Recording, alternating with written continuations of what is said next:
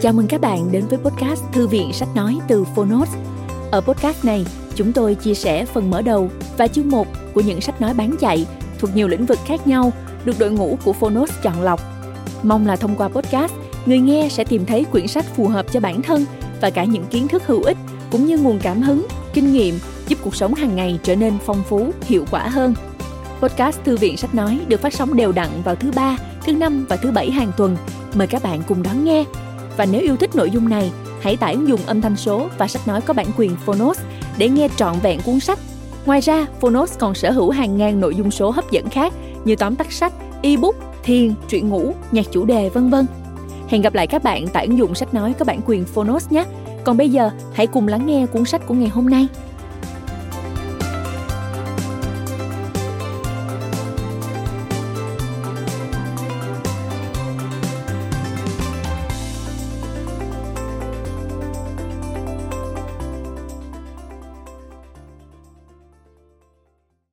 Bạn đang nghe từ Phonos.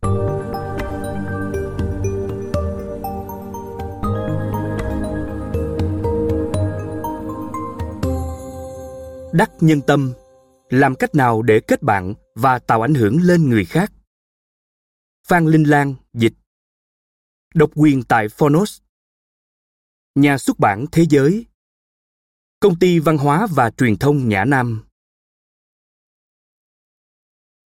khi ứng xử với con người, hãy nhớ rằng chúng ta không ứng xử với những sinh vật có lý trí. Chúng ta đang ứng xử với những sinh vật có cảm xúc. Những sinh vật mang đầy những định kiến và được cổ vũ bởi niềm kiêu hãnh và tự tôn. Chúng ta nuôi dưỡng thể chất của con cái, bạn bè và nhân viên của mình.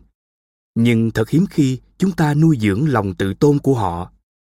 Chúng ta dọn cho họ ăn những món ăn bổ dưỡng để cơ thể tích trữ năng lượng nhưng lại thờ ơ với việc mang cho họ thưởng thức những lời nói tốt lành, thể hiện sự đề cao, trân trọng họ.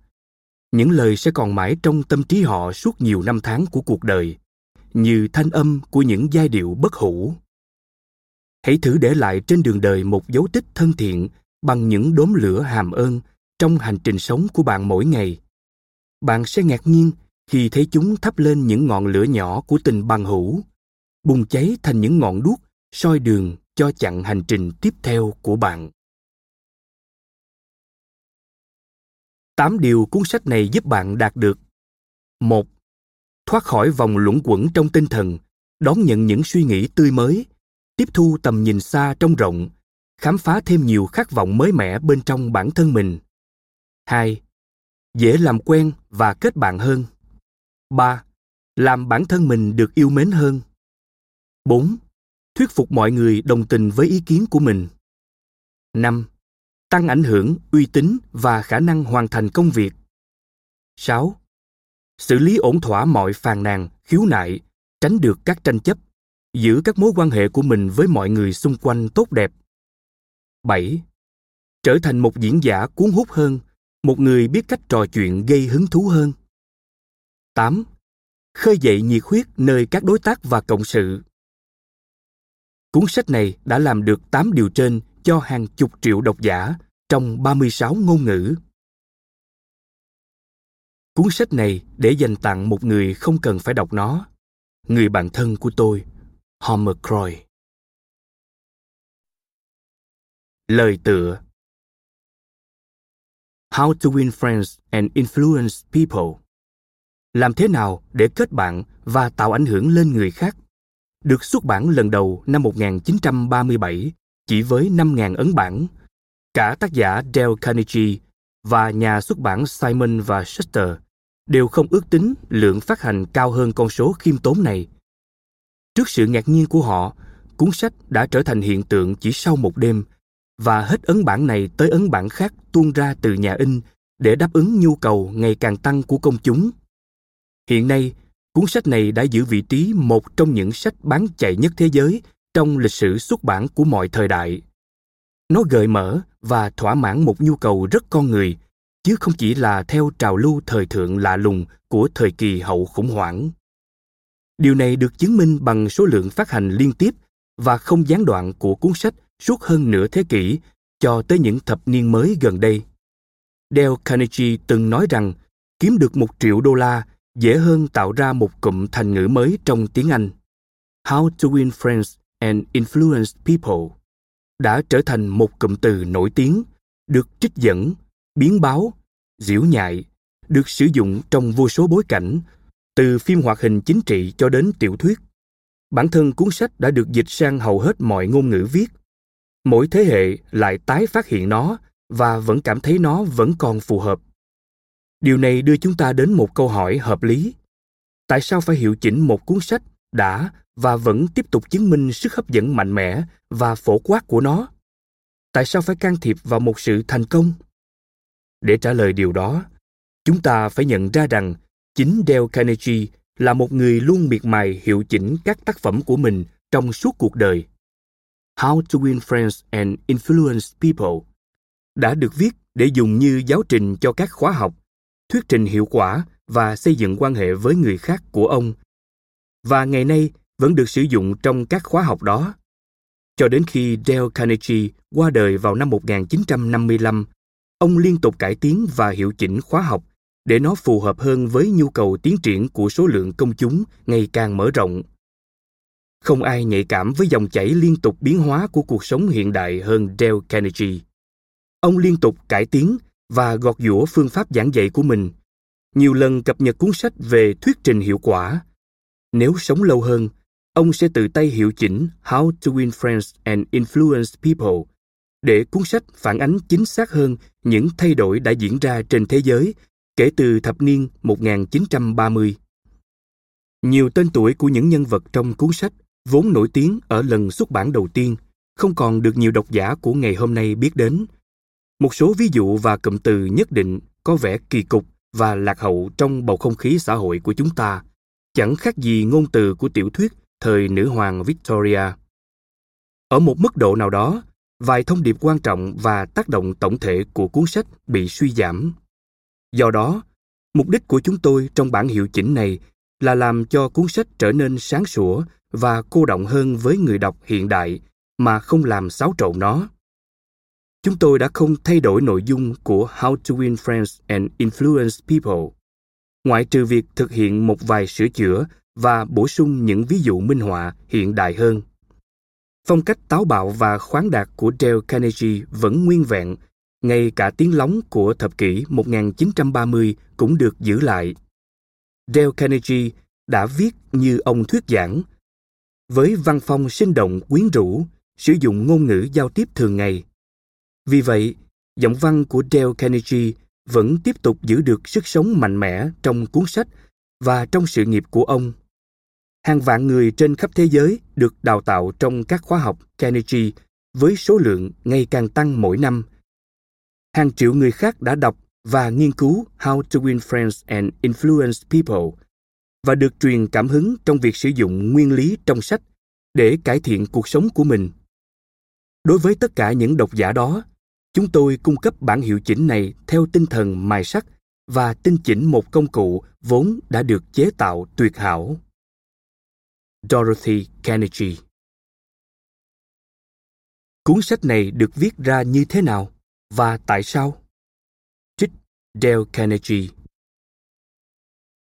Suốt 35 năm đầu của thế kỷ 20, các nhà xuất bản Hoa Kỳ in hơn 200.000 tiêu đề sách khác nhau. Hầu hết trong số đó đều tẻ nhạt và nhiều cuốn lỗ vốn. Tôi vừa nói nhiều cuốn à? Người chủ của một trong những nhà xuất bản lớn nhất thế giới thú nhận với tôi rằng Công ty của ông có 75 năm kinh nghiệm, vẫn lỗ vốn với 7 trong số 8 tiêu đề sách được xuất bản. Vậy thì tại sao tôi có đủ nhiệt tình để viết một cuốn sách nữa? Và sau khi tôi đã viết, tại sao bạn nên bận tâm đọc cuốn sách ấy? Cả hai câu hỏi đều thích đáng, và tôi sẽ cố gắng trả lời. Từ năm 1912, tôi đã tiến hành các khóa đào tạo cho doanh nghiệp và cho dân chuyên nghiệp cả nam lẫn nữ ở New York. Lúc đầu tôi chỉ tiến hành các khóa học về diễn thuyết trước công chúng.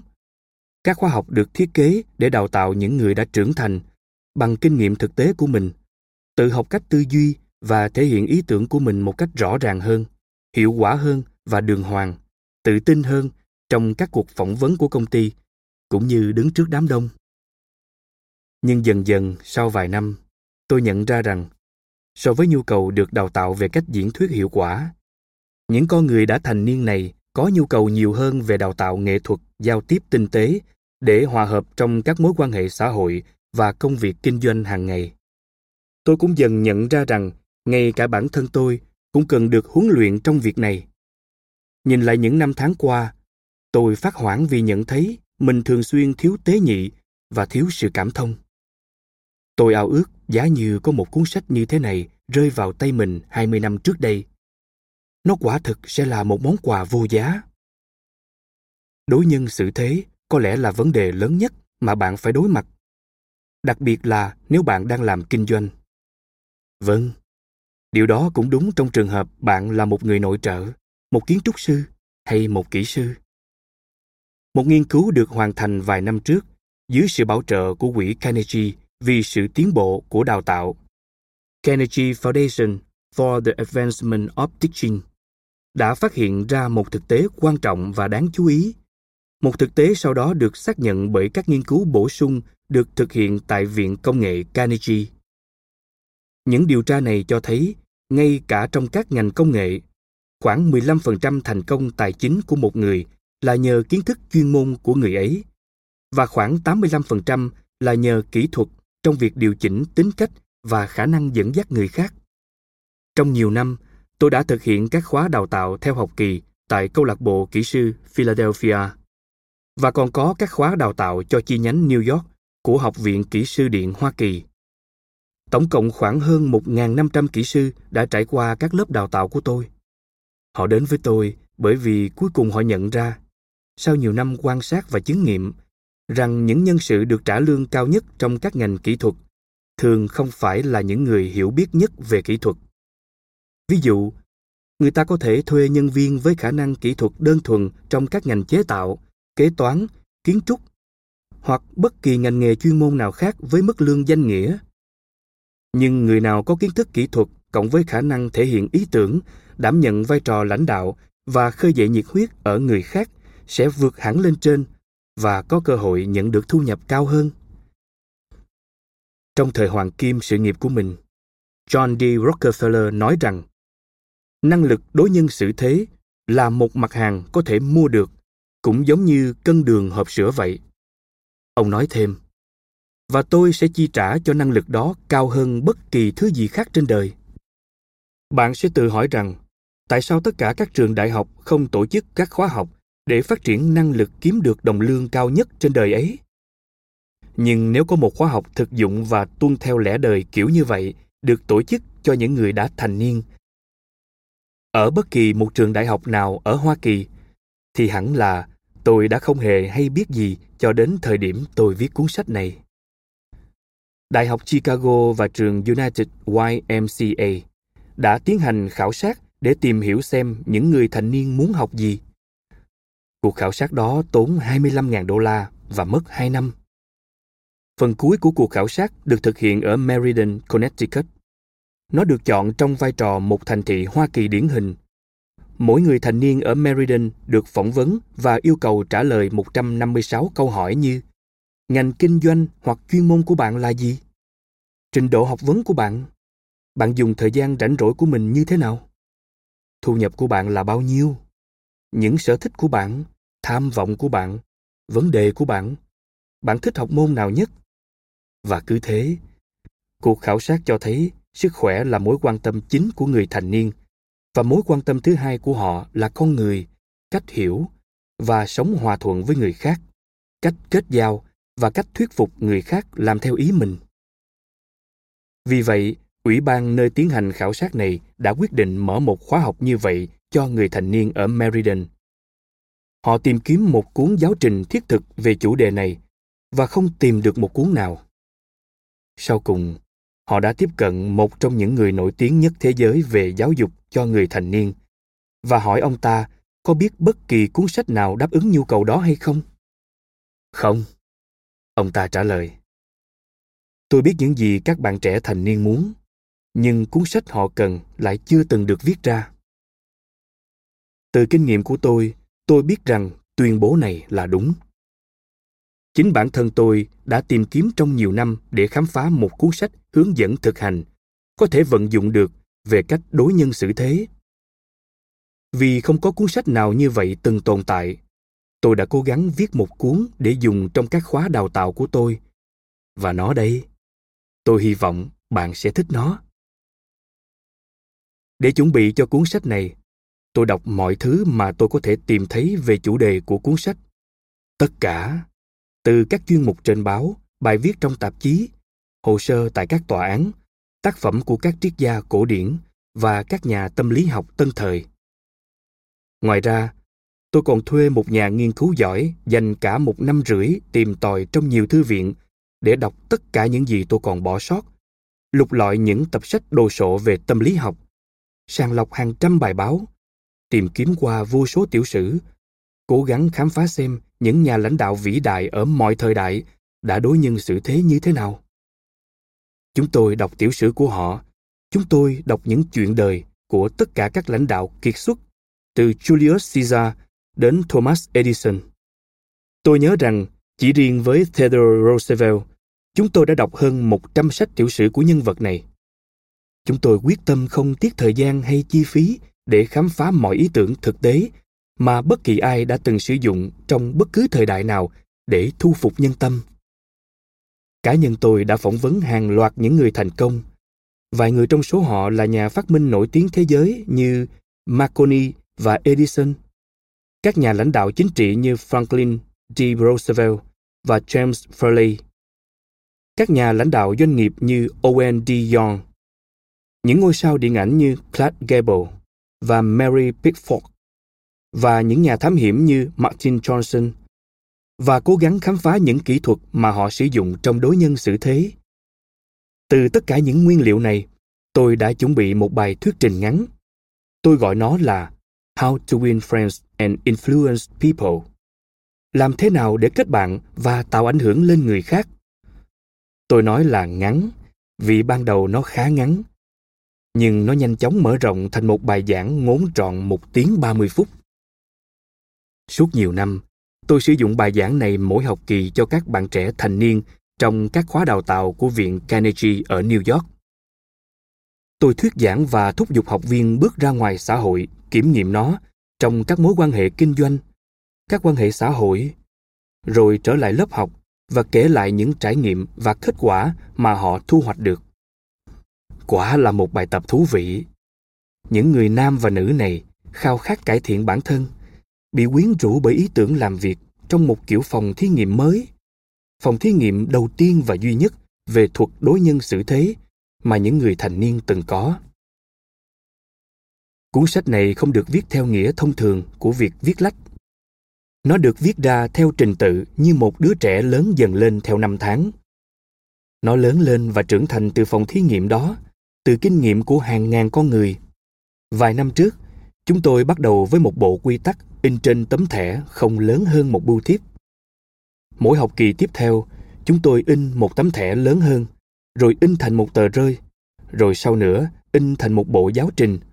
Mỗi tập trong bộ giáo trình đó lại được tiếp tục mở rộng cả về kích thước lẫn phạm vi nội dung. Sau 15 năm thử nghiệm và nghiên cứu, tất cả đã hình thành cuốn này.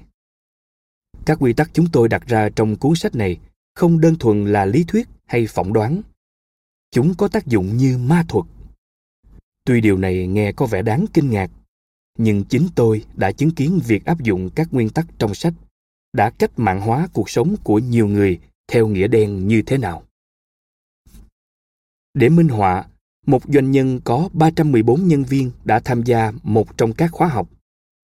Trong nhiều năm, ông ta đã hối thúc, mắng mỏ và đổ lỗi cho các nhân viên của mình mà không hề bình tâm suy xét.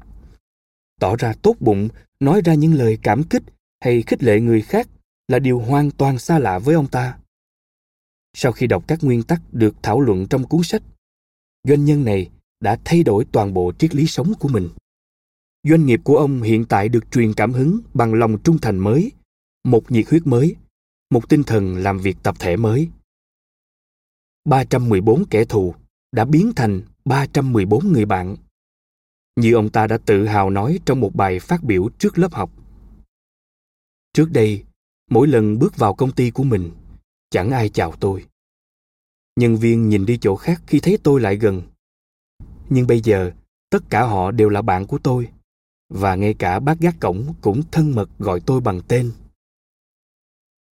Doanh nhân này đã kiếm được nhiều lợi nhuận hơn làm việc thư thái hơn và có một điều vô cùng quan trọng. Ông ta thấy hạnh phúc hơn nhiều, cả ở công ty lẫn ở nhà. Vô số nhân viên bán hàng đã có doanh số tăng mạnh nhờ sử dụng các nguyên tắc trong sách. Nhiều người đã tạo lập được những mối khách hàng mới, những khách hàng mà trước đây họ cố tìm cách tiếp cận nhưng không được. Nhiều nhà quản lý được tăng quyền, tăng lương. Một giám đốc điều hành khoe mình được tăng lương lên một mức lương rất cao vì đã áp dụng những chân lý có trong cuốn sách này. Một người khác là giám đốc điều hành tại công ty công trình khí đốt Philadelphia, suýt bị giáng chức vào năm ông 65 tuổi chỉ vì thái độ gay gắt, vì không có khả năng dẫn dắt nhân viên một cách khéo léo. Thế mà, khóa đào tạo này không chỉ cứu ông thoát khỏi việc mất chức, mà còn giúp ông được thăng chức với mức lương hậu hĩnh hơn. Vô số những cặp vợ chồng tham dự bữa tiệc tốt nghiệp khóa học đã nói với tôi rằng, gia đình của họ đã êm ấm hơn nhiều kể từ khi chồng hoặc vợ của họ bắt đầu dự lớp đào tạo này. Mọi người thường ngạc nhiên trước kết quả mới mà họ đạt được. Mọi thứ dường như là một phép màu. Một số trường hợp trong tâm trạng hứng khởi đầy nhiệt huyết đã gọi điện thoại đến nhà tôi vào chủ nhật vì họ không thể chờ nổi 48 giờ để báo cáo thành tích của mình trong phiên thảo luận bình thường của khóa học. Một học viên xúc động vì bài thuyết trình về những nguyên lý này đến mức ngồi nán lại tới khuya để thảo luận với các thành viên khác trong lớp. Đến 3 giờ sáng, những người bạn cùng lớp đi về nhà. Còn anh ta, vì nhận ra những sai lầm của chính mình, được truyền cảm hứng từ triển vọng về một thế giới muôn màu và mới mẻ đang bày ra trước mắt.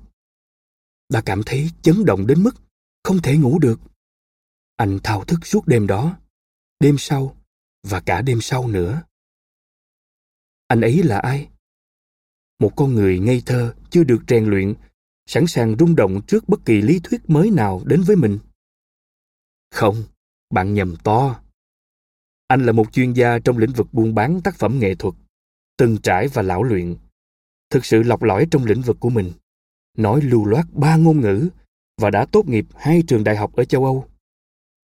Trong lúc đang viết phần này, tôi nhận được lá thư từ một người Đức thuộc kiểu người cổ điển, một nhà quý tộc mà tổ tiên đã nhiều đời làm sĩ quan chuyên nghiệp dưới vương triều Hohenzollern. Lá thư của ông được gửi đi từ một chiếc tàu hơi nước xuyên đại Tây Dương, nói về việc áp dụng các nguyên lý trong sách này với niềm hứng khởi chẳng khác nào lòng nhiệt thành tôn giáo. Một người khác là người đàn ông New York lớn tuổi, tốt nghiệp Harvard, giàu có, chủ một nhà máy dệt thảm lớn, tuyên bố là đã học được trong 14 tuần đào tạo vừa qua về nghệ thuật thu phục nhân tâm nhiều hơn tất cả những gì mình đã học về chủ đề này trong suốt 4 năm đại học. Phi lý, buồn cười, hoang tưởng. Tất nhiên, bạn có quyền loại bỏ tuyên bố của ông ấy với bất kỳ tính từ nào bạn muốn. Tôi chỉ đơn thuần kể lại, chứ không thêm thắt bình luận một tuyên bố của một cựu sinh viên Harvard bảo thủ và thành công, được ông này nói ra trong một bài phát biểu trước một nhóm công chúng khoảng 600 người tại câu lạc bộ Yale ở New York vào tối thứ Năm, ngày 23 tháng 2 năm 1933. Giáo sư William James, nổi tiếng của Đại học Harvard, nói So với những gì chúng ta nên trở thành, cũng như so với những gì chúng ta nên làm, chúng ta mới chỉ đạt được một nửa chúng ta chỉ mới sử dụng một phần nhỏ tài nguyên thể chất và tinh thần của mình. Nói rộng hơn, mỗi một con người còn xa mới đạt tới giới hạn khả năng của mình. Con người sở hữu nhiều loại năng lực khác nhau. Mà vì thói quen khiến chúng ta thường không thể khai thác được những năng lực ấy. Mục đích duy nhất của cuốn sách này là giúp các bạn khám phá, phát triển và hưởng lợi từ những năng lực vẫn đang ngủ quên. Và những năng lực vì thói quen khiến chúng ta thường không thể khai thác được đó. Giáo dục, tiến sĩ John G. Hippen, cựu chủ tịch Đại học Princeton, nói Giáo dục là năng lực đáp ứng các tình huống trong cuộc sống. sau khi đọc xong ba chương đầu của cuốn sách này, nếu bạn vẫn chưa được trang bị tốt hơn dù chỉ một chút để ứng biến với các tình huống trong cuộc sống. Sau khi đọc xong ba chương đầu của cuốn sách này, nếu bạn vẫn chưa được trang bị tốt hơn dù chỉ một chút để ứng biến với các tình huống trong cuộc sống, cuốn sách này sẽ là một thứ hoàn toàn vô dụng đối với các mục đích mà bạn đang quan tâm. Bởi vì như Herbert Spencer nói, mục tiêu tuyệt vời của giáo dục không phải hiểu biết mà là hành động. Và đây là cuốn sách của hành động. Trích Dale Carnegie, 1936. Chính gợi ý để tận dụng tối đa cuốn sách này. Một. Nếu bạn muốn tận dụng tối đa cuốn sách này, có một yêu cầu không thể bỏ qua, một điều tối cần thiết, quan trọng hơn bất kỳ nguyên tắc hay kỹ thuật nào. Và chừng nào bạn chưa đạt được điều kiện tiên quyết cơ bản này, hàng ngàn nguyên tắc về phương pháp học tập sẽ không đem lại kết quả gì. Ngược lại, nếu có năng lực cốt yếu ấy, bạn có thể đạt được những kết quả kinh ngạc mà không cần đọc bất kỳ lời khuyên nào để thu hoạch được nhiều nhất từ một cuốn sách. Yêu cầu thần kỳ ấy là gì?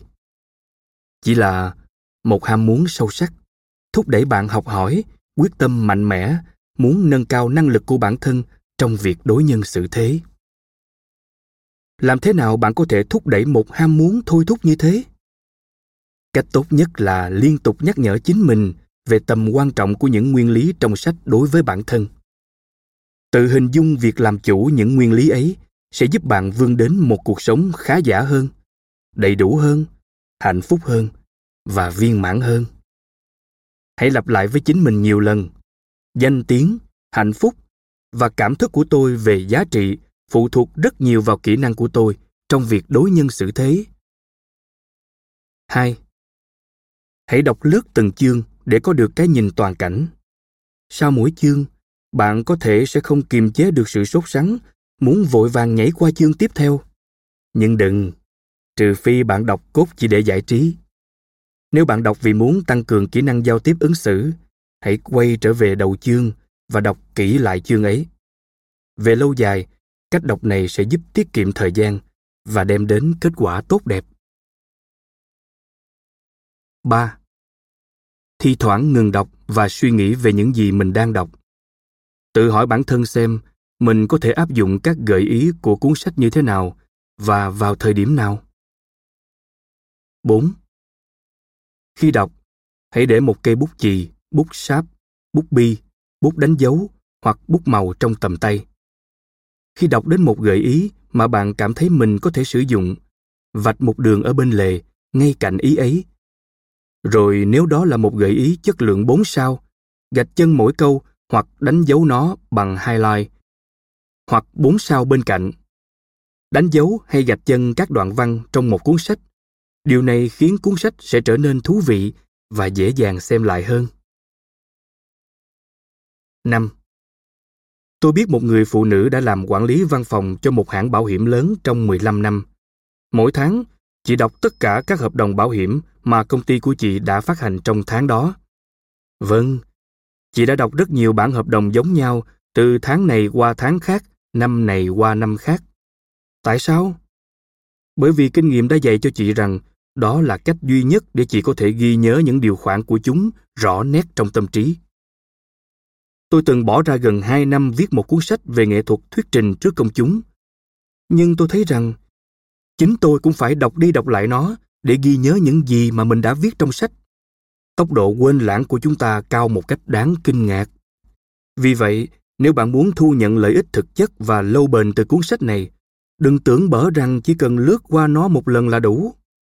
Sau khi đọc nó kỹ càng, bạn còn nên dành vài giờ để ôn lại mỗi tháng đặt sách trên bàn trước mặt bạn mỗi ngày, thường xuyên liếc qua sách, liên tục gây ấn tượng cho bản thân bằng thật nhiều những khả năng tự trau dồi hãy còn tiềm tàng. Hãy nhớ rằng, việc sử dụng các nguyên lý này chỉ có thể trở thành thói quen nhờ một chiến dịch ôn tập và thực hành liên tục, mãnh liệt. Không có cách nào khác. 6. Bernard Shaw từng nói, nếu bạn chỉ thuyết giảng một điều gì đó cho một ai đó tôi dám chắc người ta sẽ không bao giờ học được So nói đúng. Học tập là một quá trình chủ động, chúng ta học bằng cách thực hành. Vì vậy, nếu bạn muốn làm chủ các nguyên lý mà mình đang học từ cuốn sách này, hãy thực hành chúng. Áp dụng các nguyên lý ấy mỗi khi có cơ hội, còn không, chẳng mấy mà bạn sẽ quên chúng. Chỉ những kiến thức được dùng trong thực tế mới lưu vào tâm trí bạn. Có thể bạn sẽ thấy khó áp dụng một cách thường xuyên những gợi ý trên. Tôi biết chứ. Vì ngay chính tôi là người viết cuốn sách này còn thấy khó áp dụng những điều chính tôi đề xướng. Ví dụ, khi bất bình, bạn thấy mình dễ dàng chỉ trích và lên án người khác nhiều hơn thay vì cố gắng thấu hiểu cách nhìn của họ. Thường thì bắt lỗi của người khác dễ hơn nói lời khen ngợi họ. Nói về những thứ mình muốn thường là thuận miệng hơn là nói về những gì người khác muốn, và vân vân. Vì vậy khi đọc cuốn sách này, hãy nhớ rằng bạn không chỉ đơn thuần cố gắng tiếp thu thông tin mà bạn đang gắn hình thành những thói quen mới. Vâng chính thế. Bạn đang thử một cách sống mới. Điều đó đòi hỏi thời gian, sự kiên trì và việc áp dụng hàng ngày. Vậy nên bạn hãy tham khảo các trang sách này thường xuyên. Coi nó như một cuốn cẩm nang thực hành về thuật ứng xử và bất cứ khi nào bạn đối mặt với một số vấn đề cụ thể, chẳng hạn như xử trí với một đứa trẻ, thuyết phục vợ hoặc chồng, thuận theo ý mình hay làm nguôi lòng một khách hàng đang cáu giận? Hãy cân nhắc trước khi đưa ra những hành động quá vô tư. Hay nói những lời bốc đồng. Những hành động và lời nói như vậy thường là sai. Thay vào đó hãy quay lại các trang sách này và xem lại những đoạn văn bạn đã gạch chân. Sau đó thử một vài phương cách mới và chứng kiến chúng tạo phép màu. 7. Tặng vợ hoặc chồng bạn, con bạn hoặc đối tác của bạn một xu hoặc một đô la mỗi khi họ bắt gặp bạn vi phạm một nguyên lý nào đó.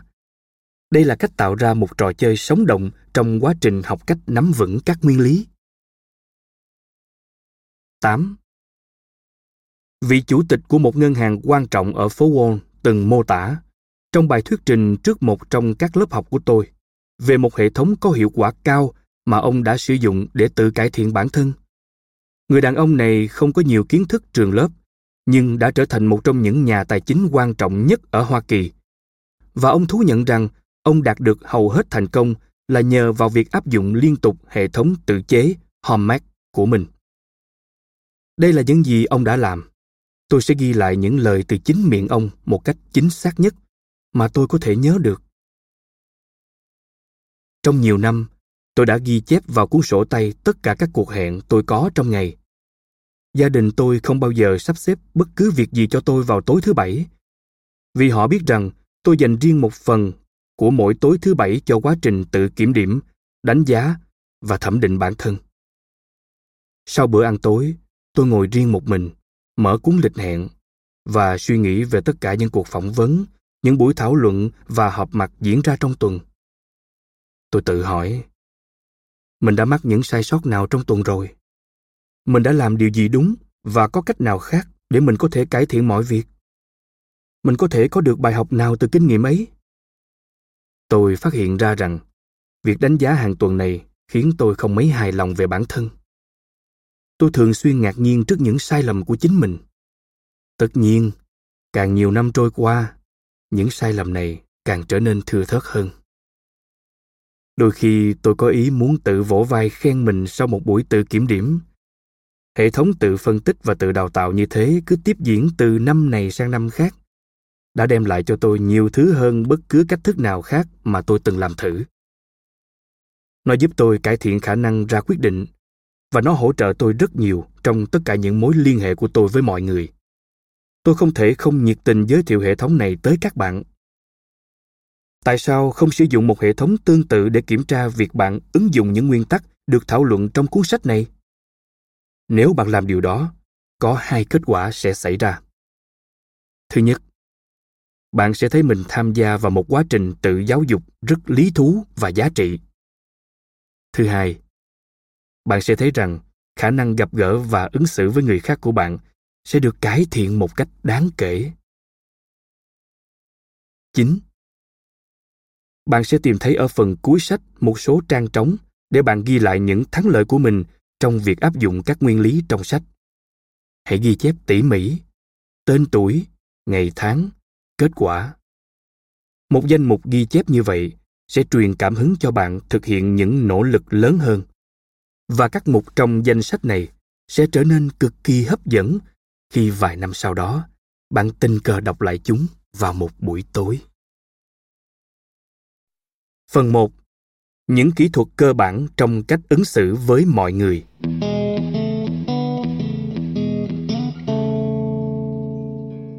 Một. Nếu muốn lấy mật, đừng phá tổ ong. Ngày 7 tháng 5 năm 1931, cuộc săn lùng tội phạm gây cấn nhất mà thành phố New York từng biết đã lên tới đỉnh điểm của nó. Sau nhiều tuần tìm kiếm, tên giết người Crowley, biệt danh hai súng. Một tay súng không hút thuốc hay uống rượu, bị dồn vào chân tường, bị sập bẫy trong căn hộ của người tình của hắn trên đại lộ West End. 150 cảnh sát và thám tử vây chặt nơi lẫn trốn của hắn ta trên tầng cao nhất của tòa nhà. Họ khoét lỗ trên mái nhà. Họ cố gắng hung khói để đẩy Crowley, kẻ giết cảnh sát, ra khỏi hang ổ bằng khí cây. Sau đó, họ dựng súng máy trên các tòa nhà xung quanh, rồi suốt hơn một giờ đồng hồ, một trong những khu dân cư diễm lệ nhất của New York đi đùng tiếng súng ngắn và đạn súng máy vương vãi khắp nơi. Crowley nấp sau một chiếc ghế nhồi bông, không ngừng bắn trả cảnh sát.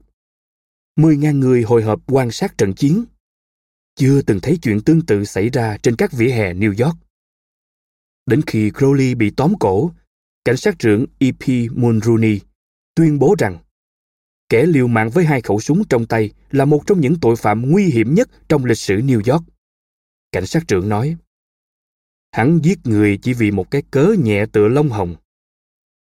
Nhưng còn Crowley hai súng, hắn tự nhìn nhận mình như thế nào? Chúng ta biết, bởi trong lúc cảnh sát nã súng vào căn hộ của hắn ta, Crowley viết một lá thư gửi đến những ai quan tâm. Trong khi viết, máu từ vết thương của hắn chảy loang một vết đỏ trên giấy. Trong thư, Crowley viết Dưới tấm áo này, tôi mang một trái tim mệt mỏi nhưng tốt lành, một trái tim không làm hại một ai.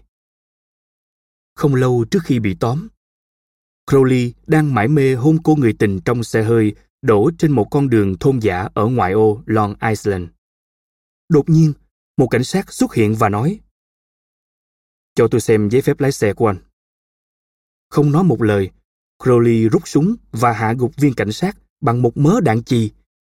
Khi viên cảnh sát ngã xuống hấp hối, Crowley nhảy khỏi xe, rút khẩu súng của viên cảnh sát và bắn một viên đạn nữa vào cơ thể anh này. Và cũng chính kẻ sát nhân ấy viết thư. Dưới tấm áo này, tôi mang một trái tim mệt mỏi nhưng tốt lành một trái tim không làm hại một ai. Crowley bị kết án phải lên ghế điện. Khi hắn đến buồng giam tử tù trong nhà ngục Sin Sin, lẽ ra hắn phải thốt lên rằng đây là cái giá tôi phải trả vì phạm tội giết người. Nhưng không, hắn nói đây là cái giá tôi phải trả chỉ vì tôi đã tự vệ. Mấu chốt của câu chuyện này là gã Crowley hai súng không hề hối hận về bất cứ chuyện gì đó có phải là thái độ không bình thường trong đám tội phạm chăng? Nếu bạn nghĩ như vậy hãy nghe những lời sau. Tôi dành nhiều năm tháng tốt đẹp nhất cuộc đời mình để giúp mọi người sống vui vẻ giúp họ có một khoảng thời gian thoải mái. Thế mà tất cả những gì tôi nhận được là bị bức hại. Phải sống cuộc đời của một kẻ bị săn đuổi. Đó là lời của Al Capone. Chính y, kẻ thù của công chúng, khét tiếng nhất nước Mỹ, tên trùm gangster hắc ám nhất từng khủng bố Chicago. Capone không lên án bản thân. Y thực sự coi mình là một người mang đến lợi ích cho dân chúng. Một người phục vụ lợi ích chung, thế mà lại không được trân trọng và còn bị hiểu lầm. Còn gã Dutch Schultz cũng từng nói những lời như vậy trước khi ngã gục dưới làn đạn của băng đảng Newark. Dutch Schultz, một trong những tay lưu manh nổi danh nhất New York, nói trong một cuộc phỏng vấn trên báo rằng y là một người phục vụ lợi ích của dân chúng và y tin chắc vào điều này. Tôi đã trao đổi một số thư từ thú vị về chủ đề này với ông Lewis Lewis. giám ngục ở nhà tù Sin Sin khét tiếng tại New York trong nhiều năm. Và ông tuyên bố rằng hầu như không có tên tội phạm nào trong Sin Sin tự coi mình là kẻ xấu. Họ thấy mình là những người bình thường như bạn và tôi. Vì vậy, họ giải thích, họ lý lẽ. Họ có thể cho bạn biết lý do tại sao họ phải phá két nhà băng hoặc kéo cò súng mà không lưỡng lự. Hầu hết họ cố gắng dùng một kiểu lý luận, dù ngụy biện hay có lý, để biện minh ngay cả với chính mình về hành động phản xã hội của họ. Kết quả là họ khăng khăng quả quyết rằng họ không đáng phải đi tù chút nào. Nếu Al Capone, Crowley hai súng, Dutch Sunge và những người đàn ông và đàn bà tuyệt vọng sau chấn sông nhà tù không thấy bản thân mình có lỗi gì, thì những người xung quanh bạn và tôi thì sao? Ngài John Wanamaker, người sáng lập chuỗi cửa hàng mang tên mình, có lần thú nhận. Từ 30 năm trước, tôi đã học được rằng mắng mỏ người khác là việc ngu ngốc. Vượt qua những giới hạn của bản thân đã đủ gây rắc rối cho tôi rồi. Nên tôi không rỗi hơi băn khoăn về việc đáng ra Chúa Trời phải phân phối đồng đều trí thông minh cho tất cả mọi người. Wanamaker học được bài học này từ rất sớm. Nhưng cá nhân tôi đã mò mẫm trong thế giới cũ kỹ này suốt một phần ba thế kỷ trước khi chợt nhận ra rằng trong một trăm người thì 99 người không tự chỉ trích bản thân vì bất cứ điều gì, bất kể điều đó có sai lầm đến mức nào. Chỉ trích là điều vô ích, bởi vì nó đặt một người bị chỉ trích vào tư thế phòng thủ và thường làm cho người đó cố sức biện minh cho bản thân. Chỉ trích là nguy hiểm, bởi vì nó làm tổn thương niềm tự hào quý giá của một người, làm tổn thương cảm giác về tầm quan trọng của bản thân người đó và kích động lòng oán hận Ông B.F. Skinner, nhà tâm lý học nổi tiếng thế giới, đã chứng minh bằng các thí nghiệm của mình rằng một con vật được khen thưởng vì hành vi tốt sẽ học nhanh hơn và ghi nhớ những gì nó học hiệu quả hơn nhiều so với một con vật bị trừng phạt vì hành vi xấu. Các nghiên cứu tiếp sau đó đã chỉ ra rằng lý thuyết tương tự cũng áp dụng được cho con người. Khi chỉ trích, chúng ta không tạo ra những thay đổi lâu dài và thường khơi dậy lòng oán hận.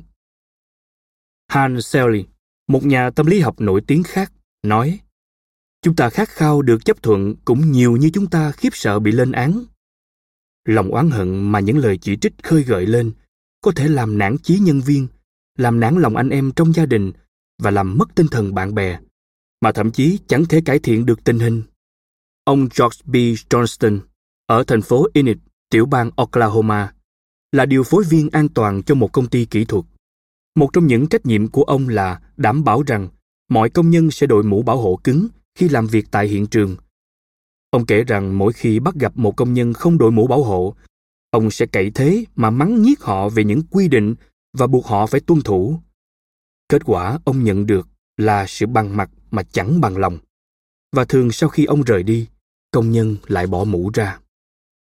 Ông quyết định thử một cách tiếp cận khác Lần kế tiếp, khi thấy một số công nhân không đội mũ bảo hộ, ông hỏi họ có phải mũ đội không thoải mái hoặc không vừa vặn không? Sau đó, ông nhắc nhở nhân viên bằng một giọng dễ nghe, gợi ý rằng mũ đó được thiết kế để bảo vệ họ khỏi bị thương tổn và đề nghị họ luôn luôn đội mũ khi làm việc. Kết quả là tinh thần chấp hành quy định được tăng lên mà không gây ra sự oán hận hoặc cảm xúc khó chịu nào bạn sẽ tìm thấy những ví dụ về sự vô ích của việc chỉ trích đầy rẫy trên hàng nghìn trang sách lịch sử.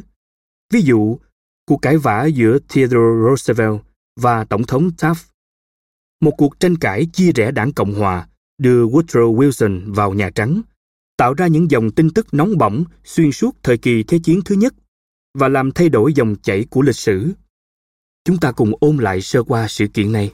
Khi Theodore Roosevelt rời khỏi Nhà Trắng năm 1908, ông ủng hộ Taft, người đã được bầu làm tổng thống kế nhiệm.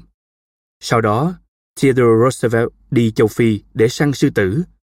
Khi ông trở về, ông đùng đùng nổi giận. Ông chỉ trích Taft vì đường lối bảo thủ, cố gắng giữ tên mình trong danh sách đề cử cho nhiệm kỳ thứ ba, thành lập đảng Bull Moose, và chẳng đóng góp gì ngoài việc hủy hoại đảng Cộng Hòa. Trong cuộc bầu cử tiếp theo, William Howard Taft và đảng Cộng Hòa chỉ thắng tại hai bang, Vermont và Utah. Đây là thất bại thảm hại nhất mà đảng này từng phải đón nhận. Theodore Roosevelt đổ lỗi cho Taft, nhưng Taft có nhận lỗi về mình không? Tất nhiên là không. Nước mắt lưng tròng, Taft nói. Tôi không hiểu tôi có thể làm gì khác hơn những điều tôi đã làm. Ai có lỗi? Roosevelt hoặc Taft? Thành thật mà nói, tôi không biết, và tôi cũng không quan tâm. Mấu chốt mà tôi đang cố chỉ ra là tất cả những lời chỉ trích của Theodore Roosevelt đã không thuyết phục nội Tháp rằng ông ta đã sai. Nó chỉ khiến Tháp cố gắng biện minh cho bản thân và lắp bắp cùng những giọt nước mắt. Tôi không hiểu tôi có thể làm gì khác hơn những điều tôi đã làm. Hoặc lấy vụ bê bối dầu mỏ Teapot Dome làm ví dụ. Vụ bê bối này làm dấy lên làn sóng phẫn nộ khắp các tờ báo suốt những năm đầu thập niên 1920. Nó làm rung chuyển cả nước Mỹ.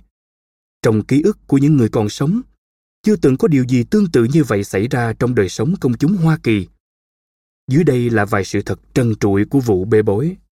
Albert B. Ford, Bộ trưởng Nội vụ trong nội các của Tổng thống Harding, được tin tưởng giao phó việc cho thuê mỏ dầu dự trữ của chính phủ tại Elk Hill và Teapot Dome. Đây là các mỏ dự trữ dành riêng cho hải quân sử dụng trong tương lai. Bộ trưởng Ford có cho đấu thầu cạnh tranh không? Không, thưa các bạn. Ông ta giao luôn cái hợp đồng béo bở ngon lành đó cho bạn của mình là ông Edward Doheny. Rồi ông Doheny đã làm gì? Ông ta đã vui lòng cho Bộ trưởng Ford thứ mà ông ta gọi là một khoản vay trị giá 100.000 đô la. Sau đó, với một kiểu cách bề trên, Bộ trưởng Ford đã ra lệnh cho thủy quân lục chiến Hoa Kỳ tiến vào hai khu vực mỏ này và xua đuổi những đối thủ cạnh tranh mở các giếng khoan gần đó. Đám này đang hút dầu từ túi dầu dự trữ Elk Hill. Những đối thủ cạnh tranh này bị tống cổ khỏi lãnh địa của mình trước họng súng và lưỡi lê, bèn lao đến tòa án. Ở đó họ phanh phui vụ bê bối Teapot Dome.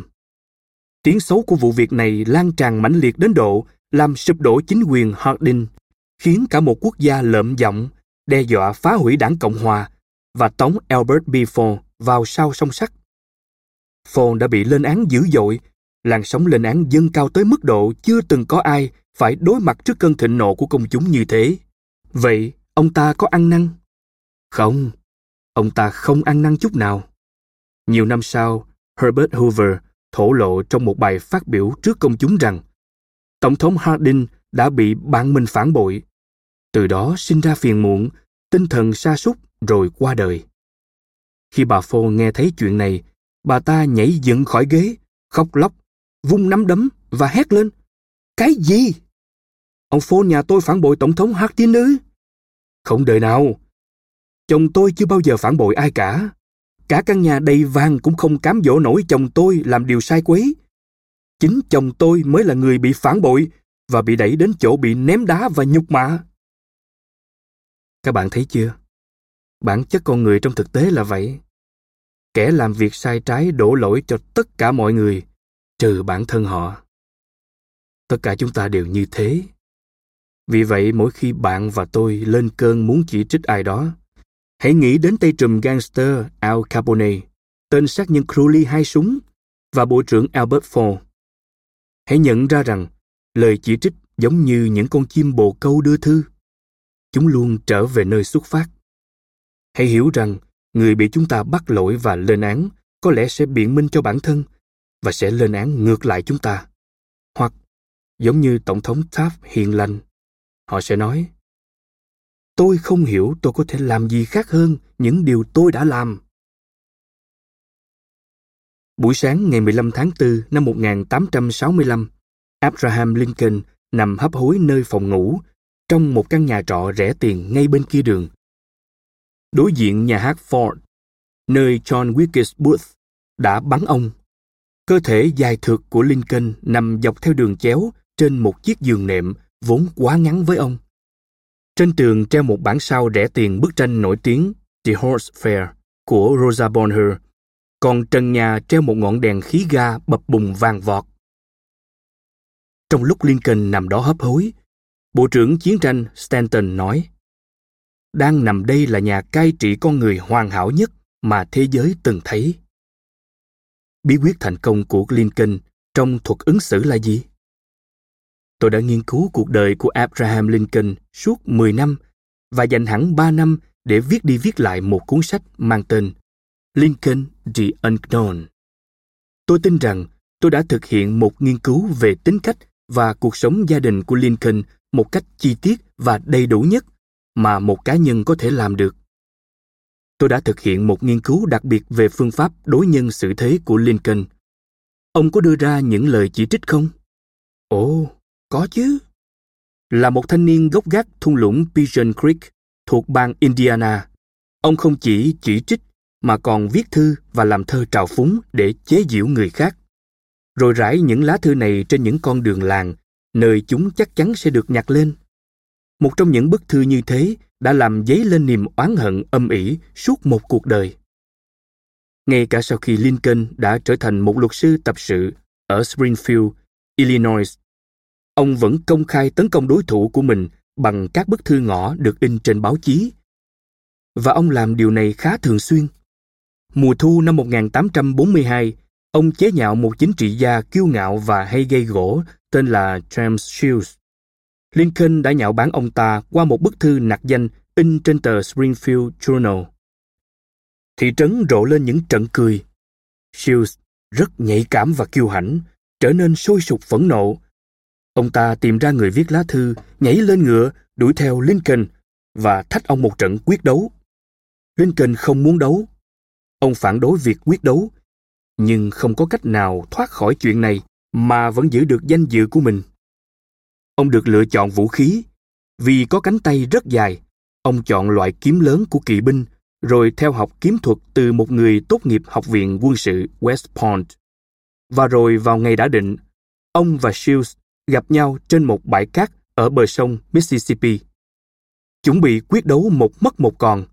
Nhưng vào phút cuối, phụ tá của họ đã can thiệp và dừng trận đấu. Đó là biến cố cá nhân khủng khiếp nhất trong cuộc đời Lincoln. Nó dạy ông một bài học vô giá trong thuật đối nhân xử thế.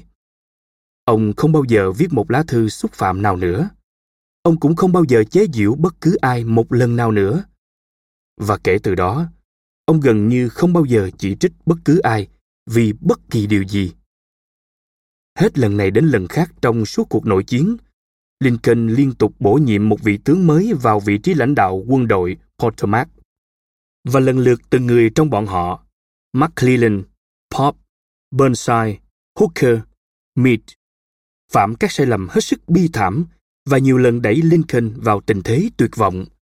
Một nửa quốc gia sôi sục lên án những ông tướng kém cỏi này. Thế nhưng Lincoln không ác ý với bất kỳ người nào, rộng lòng tha thứ cho tất cả. Vẫn tiếp tục giữ cho mình thái độ điềm tĩnh. Một trong những trích dẫn yêu thích của ông là Đừng phán xét ai, để giữ cho mình khỏi bị phán xét. Trích Kinh Thánh, Matthew, chương 7, từ câu 1 đến câu 3. Mỗi khi bà Lincoln và những người khác nhận xét gay gắt về người dân miền Nam, Lincoln trả lời, Đừng chỉ trích họ, chúng ta cũng sẽ trở thành những người như họ trong hoàn cảnh tương tự.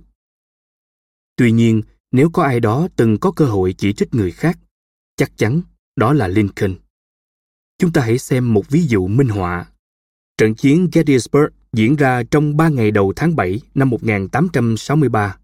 Trong đêm ngày 4 tháng 7, tướng Lee bắt đầu rút lui về phía nam, trong lúc những đám mây dông trút mưa làm ngập lụt khắp xứ.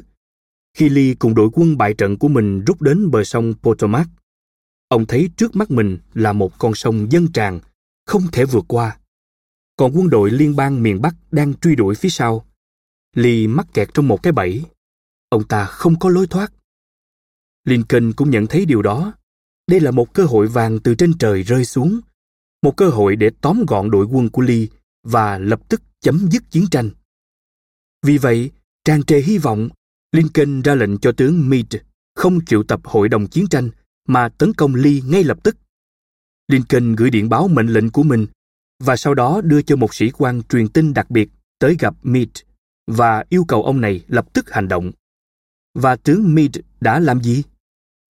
Ông ta làm điều trái ngược với mệnh lệnh nhận được. Ông ta triệu tập hội đồng chiến tranh, cũng tức là trực tiếp vi phạm mệnh lệnh của Lincoln. Ông ta do dự, ông ta trì hoãn, ông ta gửi điện báo, viện ra đủ mọi lý do bào chữa. Ông ta từ chối thẳng thừng việc tấn công Ly. Sau cùng, nước lũ rút và tướng Ly thoát sang bờ kia sông Potomac cùng với lực lượng của mình. Lincoln cuồng nộ. Sao lại thế? Lincoln kêu lên với con trai Robert. Chúa ơi, sao lại thế? Họ đã ở trong tầm tay của chúng ta. Chỉ cần một động tác vươn tay ra là tóm được họ. Nhưng không điều gì mà cha nói hay làm có thể khiến quân đội nhúc nhích. Trong tình huống này, hầu như bất kỳ vị tướng nào cũng có thể đánh bại Ly. Nếu cha có mặt ở đó, có lẽ tự tay cha đã quất cho hắn một trận. Trong nỗi thất vọng cay đắng, Lincoln ngồi xuống và viết cho Meade một lá thư. Và hãy nhớ rằng, trong giai đoạn này của cuộc đời ông, Lincoln cực kỳ cẩn trọng và kiềm chế trong cách diễn đạt ngôn từ. Vì vậy, lá thư này do Lincoln viết năm 1863 tương đương với sự quở trách nghiêm trọng nhất. Tướng quân thân mến, tôi không tin anh đánh giá đúng mức độ của mối họa liên quan đến việc ly trốn thoát. Ông ta đã ở trong tầm tay của chúng ta, và việc tóm được ông ta, kết hợp với những thắng lợi tiếp theo đó nữa, lẽ ra đã là cơ hội để kết thúc chiến tranh. Nhưng sự đã thế này, thì cuộc chiến sẽ kéo dài vô thời hạn. Nếu anh không thể tấn công Ly một cách an toàn vào thứ hai tuần trước, thì giờ đây anh có thể làm gì ở bờ nam con sông Potomac? Khi chỉ có thể mang theo một lực lượng nhỏ, không quá hai phần ba quân số lúc đó anh có trong tay. Sẽ chẳng có lý do gì để kỳ vọng nữa rồi. Và tôi thực sự cũng không kỳ vọng gì nhiều ở anh được nữa. Cơ hội vàng của anh đã tiêu tan. Và tôi đau khổ vô cùng vì việc đó. Bạn nghĩ rằng Mead đã làm gì khi đọc bức thư? Mead chưa nhìn thấy lá thư đó. Lincoln chưa bao giờ gửi nó đi. Nó được tìm thấy trong các giấy tờ của ông sau khi ông qua đời. Tôi đoán là, và chỉ đoán mà thôi, sau khi viết lá thư đó, Lincoln nhìn ra ngoài cửa sổ và tự nhủ. Đợi một phút thôi, có lẽ mình không nên quá vội vàng. Thật dễ dàng cho mình khi ngồi đây, giữa khung cảnh yên tĩnh của Nhà Trắng, và ra lệnh cho Meade tấn công. Nhưng giả như ở Gettysburg lúc đó, và giả như mình đã chứng kiến nhiều máu đổ như Meade trong suốt cả tuần trước đó, và phải đinh tai nhức óc bởi những tiếng la hét và kêu rên của những người lính bị thương và đang hấp hối. Có lẽ mình sẽ không háo hức tấn công cho lắm. Nếu mình có tính khí rụt rè như Meade, có lẽ mình cũng sẽ làm đúng những gì anh ta đã làm. Nhưng dù sao, chuyện bây giờ đã như nước chảy dưới cầu.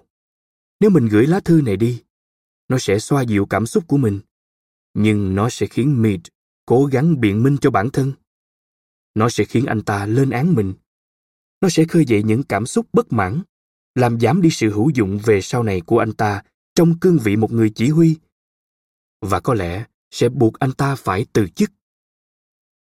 Vì vậy, như tôi đã nói, Lincoln đã cất lá thư đi, vì ông đã học được bằng kinh nghiệm cay đắng rằng chẳng ít gì khi buông những lời khiển trách và chỉ trích sâu cay gây tổn thương cho kẻ khác. Theodore Roosevelt nói rằng khi làm tổng thống, nếu phải đối mặt với một vấn đề rắc rối, ông thường ngã vào lưng ghế và nhìn lên bức chân dung lớn của Lincoln treo trên tường trong Nhà Trắng và tự hỏi Lincoln sẽ làm gì nếu ông ấy ở địa vị của mình? Ông ấy sẽ giải quyết vấn đề này như thế nào? Lần tới, khi ta nổi giận muốn trách mắng ai đó, hãy rút một tờ 5 đô la ra khỏi ví nhìn vào chân dung Lincoln trên tờ giấy và tự hỏi Lincoln sẽ xử lý vấn đề này như thế nào nếu ông ta gặp phải tình huống này? Mark Twain thỉnh thoảng mất bình tĩnh và viết những lá thư với những lời lẽ cay nghiệt. Ví dụ, ông ta từng viết cho một người đã chọc giận mình. Thứ dành cho anh ta là một giấy phép mai táng. Anh chỉ cần mở miệng là tôi đảm bảo rằng anh sẽ nhận được nó. Trong một dịp khác, ông đã viết cho một biên tập viên nọ về việc một nhân viên sửa Morazi đã cố công cải thiện chính tả và dấu chấm câu của tôi. Ông ra lệnh. Giải quyết vấn đề theo bản sao của tôi kèm theo đây và đảm bảo rằng nhân viên sửa Morazi đó cứ giữ những đề xuất của anh ta trong cái đầu đất của mình. Việc viết những lá thư cay nghiệt này khiến Mark Twain cảm thấy dễ chịu hơn. Chúng cho phép ông hạ hỏa và thực tế thì những lá thư đó không gây tác hại gì bởi vợ ông bí mật rút chúng ra khỏi chồng thư. Chúng không bao giờ được gửi đi. Bạn muốn thay đổi, điều chỉnh một ai đó hay làm họ tiến bộ lên không? Bạn nói có, phải không? Tốt, điều đó rất tốt. Tôi hoàn toàn ủng hộ việc này. Nhưng tại sao ta không bắt đầu với chính mình, từ một quan điểm vị kỷ, làm thế có lợi cho mình hơn là đi chỉnh đốn những người khác? Đúng vậy, lại còn ít nguy hiểm hơn nhiều. Khổng tử nói, đừng than phiền về tuyết trên mái nhà hàng xóm khi ngưỡng cửa nhà bạn chưa sạch. Hồi còn trẻ tôi hay cố gây ấn tượng với mọi người. Tôi đã viết một bức thư ngu ngốc cho Richard Hardin Davis, một tác giả từng phủ cái bóng của mình khắp vùng trời văn học Mỹ. Lúc đó, tôi đang chuẩn bị một bài báo viết về các tác giả và tôi đã đề nghị Davis kể cho tôi biết phương pháp làm việc của ông.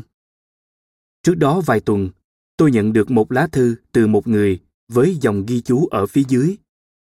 Tôi đọc cho người khác chép thư này, nhưng chưa đọc lại trước khi gửi. Dictated but not read. Tôi khá ấn tượng. Tôi cảm thấy làm nhà văn hẳn là rất bận rộn và có lắm việc quan trọng. Tôi thì không hề bận rộn chút nào, nhưng tôi háo hức làm ra vẻ ấn tượng với Richard Hardin Davis. Nên tôi đã kết thúc lá thư ngắn gọn của mình với câu Dictated but not read. Ông ấy không thèm bận tâm trả lời thư của tôi. Ông đơn giản gửi trả thư lại cho tôi, kèm theo một ghi chú viết nghịch ngoạc phía dưới. Kẻ có cách cư xử tồi tệ hơn anh, chỉ có thể là chính anh mà thôi. Đúng, tôi đã sai lầm. Và có lẽ tôi đáng bị quở trách như vậy. Nhưng vì cũng là con người, nên tôi đã oán giận. Tôi oán giận đến mức 10 năm sau khi nghe về cái chết của Richard Martin Davis. Trong trí óc tôi cũng chỉ có một suy nghĩ. Tôi xấu hổ phải thừa nhận. Đó là sự tổn thương mà ông đã gây ra cho tôi. Nếu tôi và bạn muốn khuấy động một nỗi oán giận mà có thể mãi vương vấn trong nhiều thập niên và theo tận xuống mồ, ta chỉ cần đơn giản là thốt lên những lời chỉ trích cay độc. Cho dù ta có tin chắc rằng những lời ấy công bằng đến mức nào. Khi ứng xử với con người, hãy nhớ rằng chúng ta không ứng xử với những sinh vật có lý trí chúng ta đang ứng xử với những sinh vật có cảm xúc những sinh vật mang đầy những định kiến và được cổ vũ bởi niềm kiêu hãnh và tự tôn những lời chỉ trích cay nghiệt làm tổn thương thomas hardy một trong những tiểu thuyết gia tài hoa nhất từng làm phong phú cho nền văn học anh khiến ông từ bỏ mãi mãi việc viết tiểu thuyết những lời chỉ trích cũng đã đẩy thomas chatterton nhà thơ Anh đến chỗ tự sát. Một trong những nhà lập quốc Hoa Kỳ, Benjamin Franklin, vô ý vô tứ suốt thời trai trẻ của mình, bỗng trở nên rất ngoại giao, rất khéo léo trong ứng xử với mọi người, đến mức ông được giao chức vụ đại sứ Mỹ tại Pháp. Bí quyết thành công của ông? Tôi sẽ không nói điều xấu về bất cứ ai. Ông nói, và sẽ nói tất cả những điều tốt đẹp mà tôi biết về mọi người bất kỳ kẻ ngốc nào cũng có thể chỉ trích lên án và phàn nàn và hầu hết kẻ ngốc đều làm những trò ném đá ấy. Nhưng phải có một nhân cách và tính tự chủ để thấu hiểu và tha thứ. Carlyle nói một vĩ nhân thể hiện sự vĩ đại của mình qua cách anh ta đối xử với bọn tiểu nhân. Bob hoover một phi công thử nghiệm nổi tiếng và thường xuyên làm phi công biểu diễn trong các buổi trình diễn trên không, đang trên đường trở về điểm hạ cánh ở Los Angeles sau một màn trình diễn ở San Diego. Như được mô tả trong tạp chí Flight Operations, ở độ cao gần 100 mét trên không, cả hai động cơ máy bay đột nhiên ngừng chạy. Nhờ khéo lèo lái, anh đã có thể cho máy bay hạ cánh. Nó bị hư hại nặng nề, nhưng không ai bị thương. Hành động đầu tiên của Hoover sau khi hạ cánh khẩn cấp là kiểm tra nhiên liệu máy bay. Đúng như anh nghi ngờ, Chiếc máy bay cánh quạt Thế chiến thứ hai mà anh vừa lái đã được bơm loại nhiên liệu dùng cho máy bay phản lực. Khi trở về sân bay, anh yêu cầu gặp người thợ cơ khí đã bảo trì máy bay. Chàng thanh niên này đau khổ đến phát bệnh vì lỗi lầm của mình. Nước mắt chảy dài trên mặt anh ta khi Hoover lại gần. Anh ta vừa mới làm thiệt hại một chiếc máy bay đắt tiền và suýt nữa đã khiến ba người mất mạng. Bạn có thể tưởng tượng cơn giận dữ của Hoover. Người ta có thể đoán trước được trận mắng xối xả mà người phi công đầy kiêu hãnh và khe khắc này sẽ đổ lên đầu anh thợ máy bất cẩn kia. Nhưng Hoover không mắng người thợ máy, thậm chí không chỉ trích anh chàng kia. Thay vào đó, anh đặt bàn tay nặng trịch lên vai chàng thanh niên và nói Để chứng tỏ cho anh thấy rằng tôi tin chắc anh sẽ không bao giờ mắc phải chuyện này nữa. Tôi muốn anh bảo trì chiếc F-51 của tôi vào ngày mai. Thường thì cha mẹ bị cuốn vào việc mắng mỏ con mình. Bạn nghĩ là tôi sẽ khuyên đừng mắng, phải không? Nhưng tôi sẽ không nói vậy. Tôi chỉ nói, trước khi mắng con, bạn hãy đọc một trong những bài kinh điển của báo giới Mỹ, nhan đề Cha đã quên. Ban đầu nó xuất hiện như một mục xã luận trong tờ People's Home Journal. Tôi chép lại ở đây, với sự cho phép của tác giả, bản rút gọn đã in trong Reader's Digest. Cha đã quên là một trong những bài luận nhỏ được nguệt ngoạc viết ra trong khoảnh khắc của cảm xúc chân thật giống lên một âm thanh vang vọng trong tâm trí nhiều độc giả, đến mức trở thành một chủ đề yêu thích được nhắc lại hàng năm. Tác giả W. Livingston Larned đã viết rằng, kể từ lần xuất hiện đầu tiên, cha đã quên đã được in trong hàng trăm tạp chí và tài liệu dành cho gia đình và trên nhiều tờ báo khắp đất nước. Nó đã được dịch và in bằng nhiều ngôn ngữ nước ngoài. Hàng ngàn người đã cất giọng đọc nó trong trường học, nhà thờ và trên các bục giảng. Nó đã được phát sóng trong vô số dịp lễ và chương trình. Cũng không lạ lắm khi nhiều tạp chí đại học và các tờ báo trung học cũng đã sử dụng nó. Đôi khi một tác phẩm nhỏ lại click trúng vào công tác bí mật. Bài luận cha đã quên chắc chắn đã làm được điều kỳ diệu đó. Cha đã quên W. Livingston Leonard Con yêu, nghe cha này. Cha nói với con khi con đang ngủ say. Một bàn tay luồn dưới má và những lọn tóc vàng thấm mồ hôi trên vầng trán. Cha lén vào phòng con. Mới vài phút trước, lúc ngồi đọc báo trong thư phòng, nỗi ân hận khôn nguôi đã dâng ngập lòng cha. Với cảm giác mang lỗi, cha đến bên giường con. Cha đang nghĩ thế này, con à cha suốt ngày cáu kỉnh với con cha mắng con khi con mặc quần áo tới trường bởi vì con chỉ lau mặt qua quýt với chiếc khăn mặt nhỏ cha đã phạt con làm việc nhà vì con không giữ giày mình sạch sẽ. Cha quát lên giận dữ mỗi khi con vứt bừa đồ dùng trên sàn nhà. Cha toàn soi lỗi của con khi ăn sáng. Con làm đổ vương vãi mọi thứ. Con ngấu nghiến nuốt chửng thức ăn. Con đặt khuỷu tay lên bàn. Con phết bơ quá dày lên bánh mì. Và khi con bắt đầu chạy đi chơi, còn cha ra bến tàu làm việc con quay lại vẫy tay và gọi, tạm biệt, cha. Thì cha câu có nhíu mày đáp lại, đừng có đứng so vai như thế. Rồi mọi chuyện lại bắt đầu như vậy vào buổi chiều. Về đến đầu ngõ, cha thấy con đang quỳ dưới đất chơi bi. Giày tuột ra, còn tất thì thủng lỗ. Cha làm con xấu hổ trước mặt bạn bè bằng cách lôi con về nhà. Giày tất rất đắt tiền và nếu con phải tự mua chúng hẳn con sẽ cẩn thận hơn con thử nghĩ mà xem lời mắng về tiền bạc ấy thốt ra từ miệng một người cha con nhớ không sau đó khi cha đang đọc sách trong thư phòng, con rụt rè bước vào, ánh mắt buồn rầu. Khi cha ngẩng lên, thiếu kiên nhẫn vì bị quấy rầy, con vẫn ngập ngừng trên ngưỡng cửa. con còn muốn gì nữa? Cha quát. Con không nói gì, nhưng chạy tới bổ nhào vào người cha, hoàng tay quanh cổ cha và hôn cha.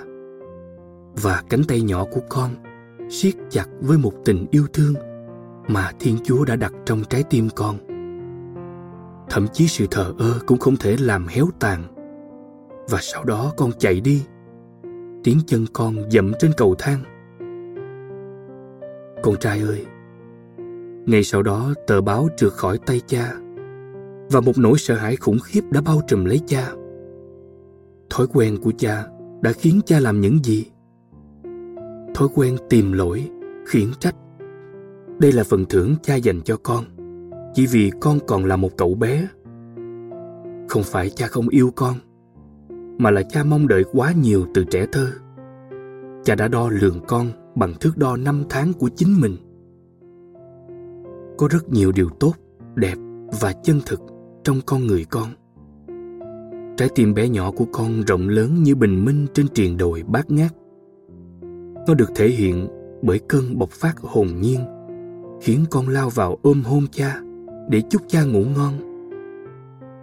Tối nay, cha không thấy còn điều gì quan trọng nữa, con à. Cha đã đến bên giường con trong bóng tối và cha đã quỳ ở đó, lòng đầy hổ thẹn. Đó là một sự chuộc lỗi yếu ớt. Cha biết con sẽ không hiểu những điều này nếu cha nói với con khi con còn thức. Nhưng từ mai, cha sẽ là một người cha thực sự. Cha sẽ là người bạn thân của con. Khóc khi con khóc và cười khi con cười. Cha sẽ miếm chặt môi khi những lời nóng nảy trào lên. Cha sẽ nhắc đi nhắc lại như một nghi thức nó chỉ là một thằng nhóc, một đứa bé con. Cha e rằng mình đã coi con như một người trưởng thành. Nhưng như cha đang nhìn con lúc này, con ơi, nằm cuộn tròn trong chiếc giường nhỏ của con. Cha nhận ra rằng con vẫn còn là một đứa bé. Chỉ mới hôm qua, con vẫn còn nằm trong vòng tay của mẹ, đầu dựa lên vai mẹ. Cha đã đòi hỏi quá nhiều quá nhiều.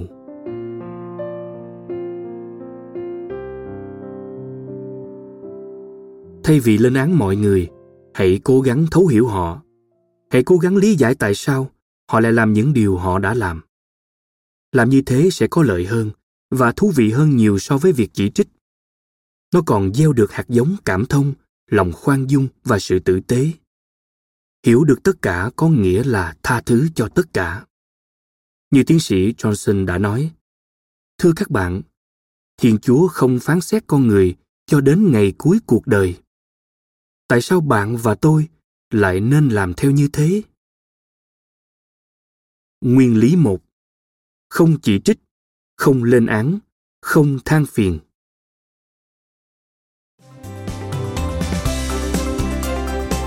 Cảm ơn các bạn đã lắng nghe podcast Thư viện Sách Nói. Podcast này được sản xuất bởi Phonos, ứng dụng sách nói có bản quyền và âm thanh số dành cho người Việt. Hẹn gặp lại ở những tập tiếp theo.